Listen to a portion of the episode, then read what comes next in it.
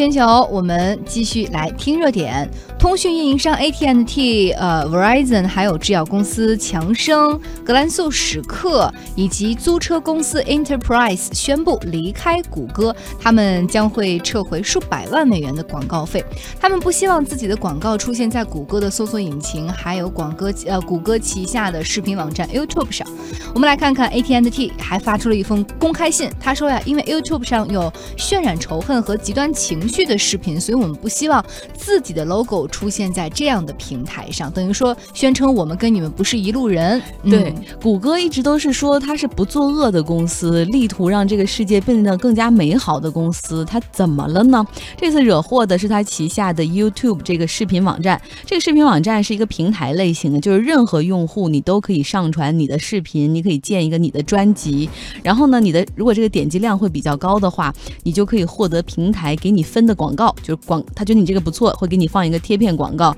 而最终广告的收入会由 YouTube 和上传的用户来一起分享。不过，媒体调查发现，这个 YouTube 上面有一些大量的这个仇恨。的言论，比如说反全球化的、反这个还有种族歧视的，或者那种歧视移民的等等。那一个用户呢，上传了他点评犹太人为什么会被清洗的录像，然后他充满愤怒地说：“犹太人他们就像吸血鬼一样，控制着美国的银行业、啊媒体业，他们吸食着这个国家的财富，操纵民意等等。”这是非常典型的煽动仇恨情绪的言论。那这样的视频。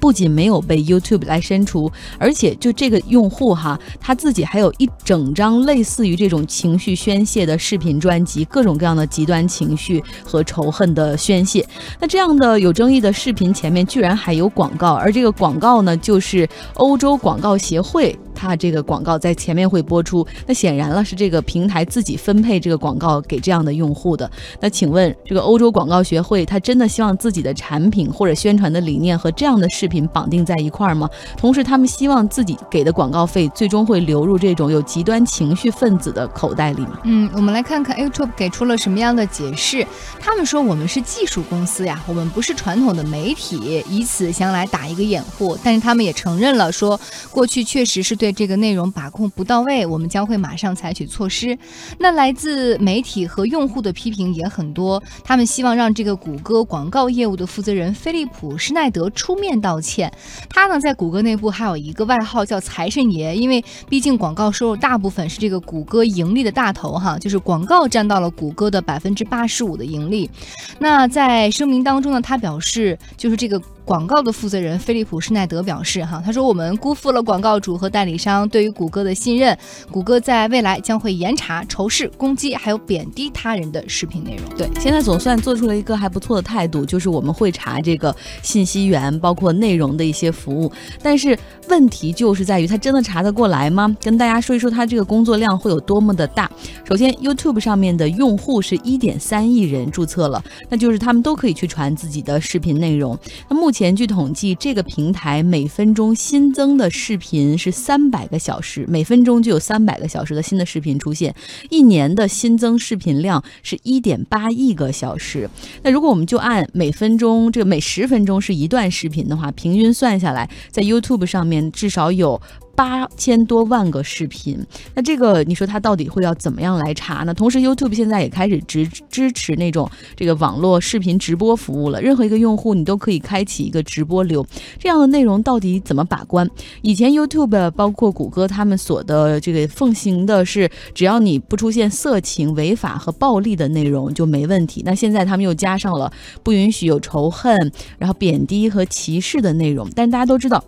如果是色情或者暴力，其实还比较好界定，你看画面就知道了，然后可以直接删除。但是仇恨、贬低和歧视的言论，往往是在这个人说的过程中，所以就又给谷歌和 YouTube 的这个平台很大的难度去。甄别，而且大家知道他们有不同国家的用户，所以还涉及到很多语言，所以这个工作量之大，可以大到不可思议吧？嗯，即便再大，这事儿也不得不做呀，因为一方面是他的企业形象和价值观现在受到了一定的影响，而另外一方面就是你看，当你的这个视频出现了极端内容之后，广告主都跑了，广告主并且用这样的严厉的方式跟你断绝关系，所以他必须要做出一些改变。那我们来看。看这个运营商 A AT&T 哈是美国去年广告投放最大的企业，他们拿出了十个亿的美金在电视广告和视频网站上投放。呃，另外第三点哈，就是说谷歌必须还要做改变的原因是政府监管要求必须让他们这么做。今年我们也看到欧洲多个国家将会举行大选，同时呢，一些反对全球化还有反对移民的保守政客也相对的活跃起来。一些关于反全球化的仇恨言论也会引发一些社会冲突和对立。所以欧洲各国现在都在加紧采取严厉的措施，尤其是对于这些新的网络媒体哈，比如说 Facebook 和谷歌。也对他们提出了要求，说你们如果不对这个仇恨内容或者是假新闻进行严格的过滤的话，将会面临来自政府的严厉的惩罚。是，那最新的消息是呢，除了刚才我们说的那五大家 Verizon、AT&T、强生这样的企业抵制谷歌之后，英国那边反应比较强烈，像 BBC、英国卫报、英国国政府、沃达丰、汇丰银行，还有麦当劳以及。英国的二百总共是二百五十家企业是联合抵制谷歌，他们全部要撤下自己在 YouTube 上面的广告了。